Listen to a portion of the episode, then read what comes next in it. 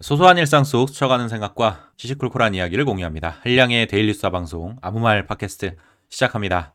안녕하세요. 반갑습니다. 한량의 아무 말 팟캐스트 진행자 한량입니다. 오늘은 인간관계에 대한 이야기 해보겠습니다.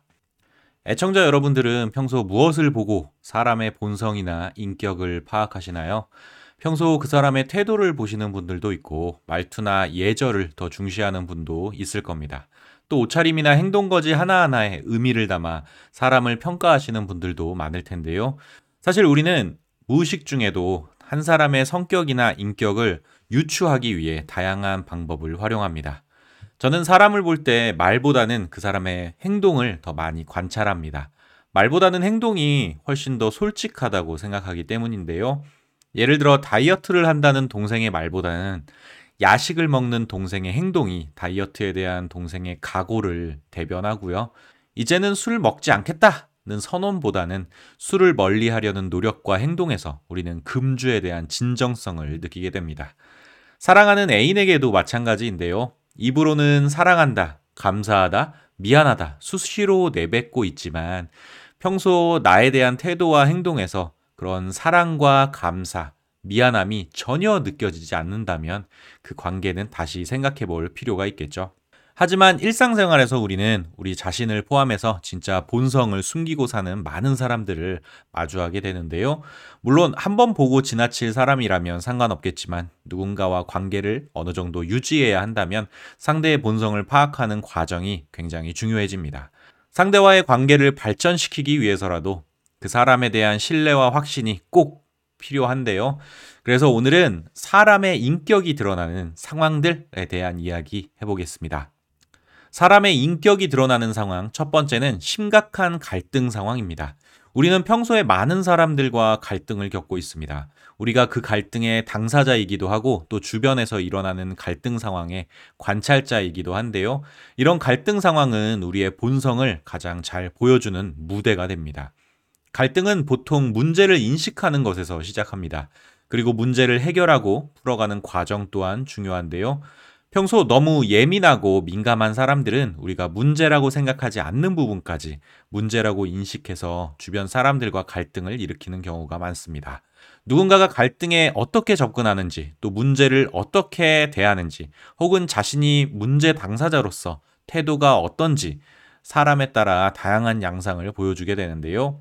이런 모습을 잘 관찰하면 우리는 한 사람의 인격을 파악할 수 있습니다. 누군가는 문제를 회피하기도 하고요. 누군가는 갈등 상황을 사소한 문제로 치부해서 문제 자체를 악화시키기도 하고요. 또 누군가는 같은 문제에 예민하게 반응해서 오히려 갈등을 키우는 경우도 있는데요.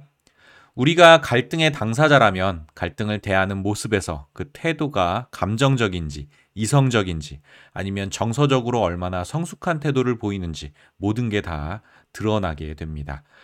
갈등의 당사자가 아니라면 우리는 중재자로서 갈등에 대해 어떤 태도를 보이고 또 갈등 해결을 위해 어떤 행동을 하는지 남들에게 보여지게 되는데요. 갈등에 대해 다른 사람의 모습을 관찰하는 것도 중요하지만 자신의 모습을 객관적으로 평가하는 것도 중요합니다. 저는 큰 갈등과 문제를 인식했을 때 일명 멘탈이 나간다고 하나요? 생각이 마비돼서 머리가 하얘지고 또 뭐 해야 할지 몰라 당황하는 경우가 많은데요. 또 누군가는 앞뒤 상황 생각하지 않고 감정적으로 폭발해서 다혈질적인 모습을 보이기도 합니다. 물론 이런 극단적인 상황에서 한 사람의 단점을 찾으려고 한다면 이 세상에 단점 없는 사람은 없을 겁니다. 그 대신 아, 이 사람은 이런 사람이구나. 이 사람은 이런 문제 상황에 이렇게 반응을 하고 이렇게 행동하는구나. 라면서 상대를 좀 더 알고 이해하게 되는 계기가 되면 좋을 것 같은데요. 저는 개인적으로 문제 상황에서 문제를 회피하고 책임을 회피하는 사람들을 조금 경계합니다. 이런 사람들과 친구는 될 수 있지만 같은 팀으로 일을 한다거나 같이 사업을 벌이는 일은 절대 없을 겁니다. 문제가 생기면 분명 그 사람들은 회피하고 책임을 전가할 게 뻔하기 때문에 굳이 그런 상황을 만들고 싶지 않은 거죠. 평소 갈등 상황에서 주변 사람들의 대응 모습만 잘 관찰하더라도 은연중에 그 사람의 본성을 파악하는 데 도움이 됩니다.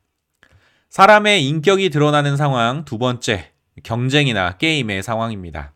여러분은 게임과 경쟁 좋아하시나요? 특히 경쟁은 한국 사람들의 숙명이죠. 학창 시절부터 시달려온 치열한 석차 경쟁과 대학 입시 프로세스 때문에 한국인은 경쟁에 참 익숙한데요.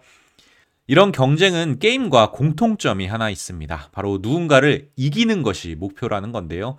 그렇기 때문에 경쟁과 게임은 한 사람의 승부욕을 들여다볼 수 있는 좋은 도구가 됩니다. 가장 대표적인 예로 우리는 게임과 경쟁을 통해 규칙에 대한 태도를 엿볼 수 있는데요. 게임과 경쟁에는 보통 규칙과 원칙이 존재합니다.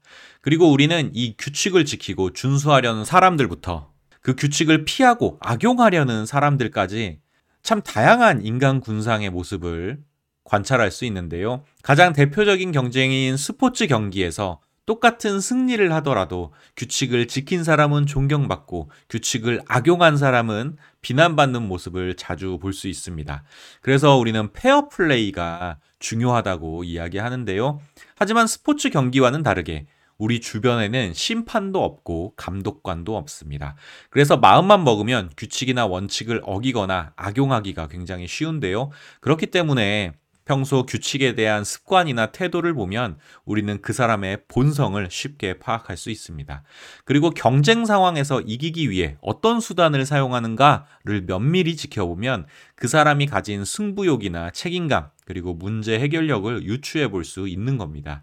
그리고 또 하나 중요한 것은 게임이나 경쟁에서 졌을 때 그 사람의 태도입니다.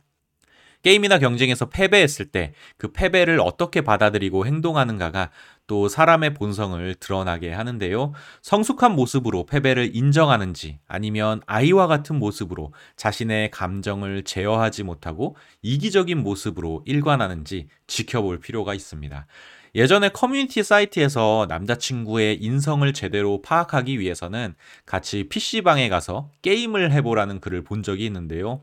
굉장히 좋은 조언이라고 저는 생각합니다. 이 말에 한마디 더 첨언하자면 특히 게임에서 졌을 때 남자친구의 모습을 지켜보면 그의 본성을 더 확실히 알 수 있다고 말해주고 싶네요. 사람의 인격이 드러나는 세 번째 상황은 질병입니다. 조금 우울한 이야기지만 만약 여러분이 6개월밖에 살지 못한다면 혹은 내 주변 사람이 큰 병에 걸렸다면 여러분은 어떻게 반응하실 건가요? 사람의 진실된 모습은 질병 앞에서 여실히 드러난다고 합니다. 이 질병이란 것은 나 자신의 질병일 수도 있고 타인의 질병일 수도 있는데요. 옛말에 질병 앞에 효자 없다는 말도 있는 만큼 질병은 우리를 극단적인 상황으로 몰아넣습니다. 가장 대표적으로 질병에 대한 우리의 태도를 이야기할 수 있는데요. 나 자신의 질병에 대한 태도도 있을 수 있고, 나 아닌 사람의 질병에 대한 태도에서도 우리는 그 사람의 본성을 쉽게 파악할 수 있습니다.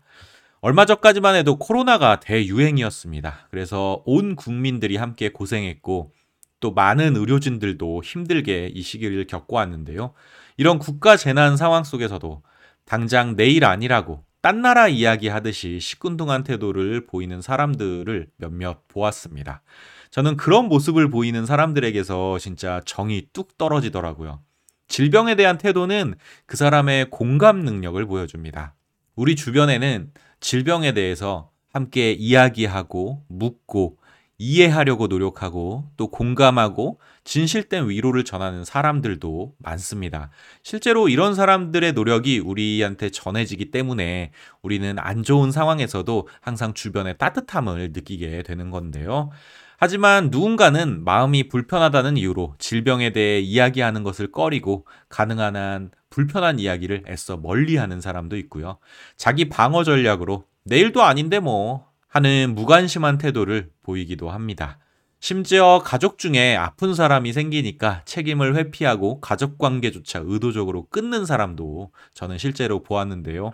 사실 각자 입장에서 속 깊은 이야기를 듣지 않고서는 뭐가 좋고 뭐가 나쁘다는 이야기를 섣불리 할 수는 없을 겁니다. 하지만 저도 큰 병에 걸려서 병원 신세를 꽤 오래 졌던 적이 있고요. 또 오랜 시간 병원 신세를 졌던 가족들도 있었는데요. 그런 어려운 시간을 겪으면서 질병 앞에서 보이는 사람들의 다양한 모습들이 머릿속에 굉장히 인상적으로 남더라고요. 그리고 그런 인상들이 향후 그 사람의 이미지를 결정하는데 큰 영향을 미치더라고요. 오늘은 사람의 인격이 드러나는 상황들에 대해 이야기해 보았는데요. 정리하면 갈등 상황, 경쟁 상황, 그리고 질병 상황, 이렇게 세 가지 상황입니다. 사실 우리의 본성을 드러나게 하는 극단적인 상황들은 훨씬 더 많습니다. 저는 상황에 따라 하루에도 12번씩 태도와 행동, 그리고 마음가짐이 바뀌는데요. 오늘은 그 대표적인 경우 세 가지만 이야기해 보았습니다. 나 자신을 너무 적나라하게 드러내는 이런 특별한 상황들이 어떻게 보면 마치 현실판 심리 테스트인 것은 아닌가 하는 생각도 드는데요. 여러분은 어떠신가요? 어떤 상황들이 여러분의 본성을 자극하나요? 혹은 상대의 본성을 파악하기 위해 여러분은 어떤 상황에서 상대의 어떤 모습을 유심히 관찰하십니까? 애청자 여러분들의 이야기도 댓글로 공유해 주시면 좋겠습니다. 오늘 제가 준비한 이야기는 여기까지고요. 들어주셔서 감사합니다. 다음에 만나요. 안녕. 뿅.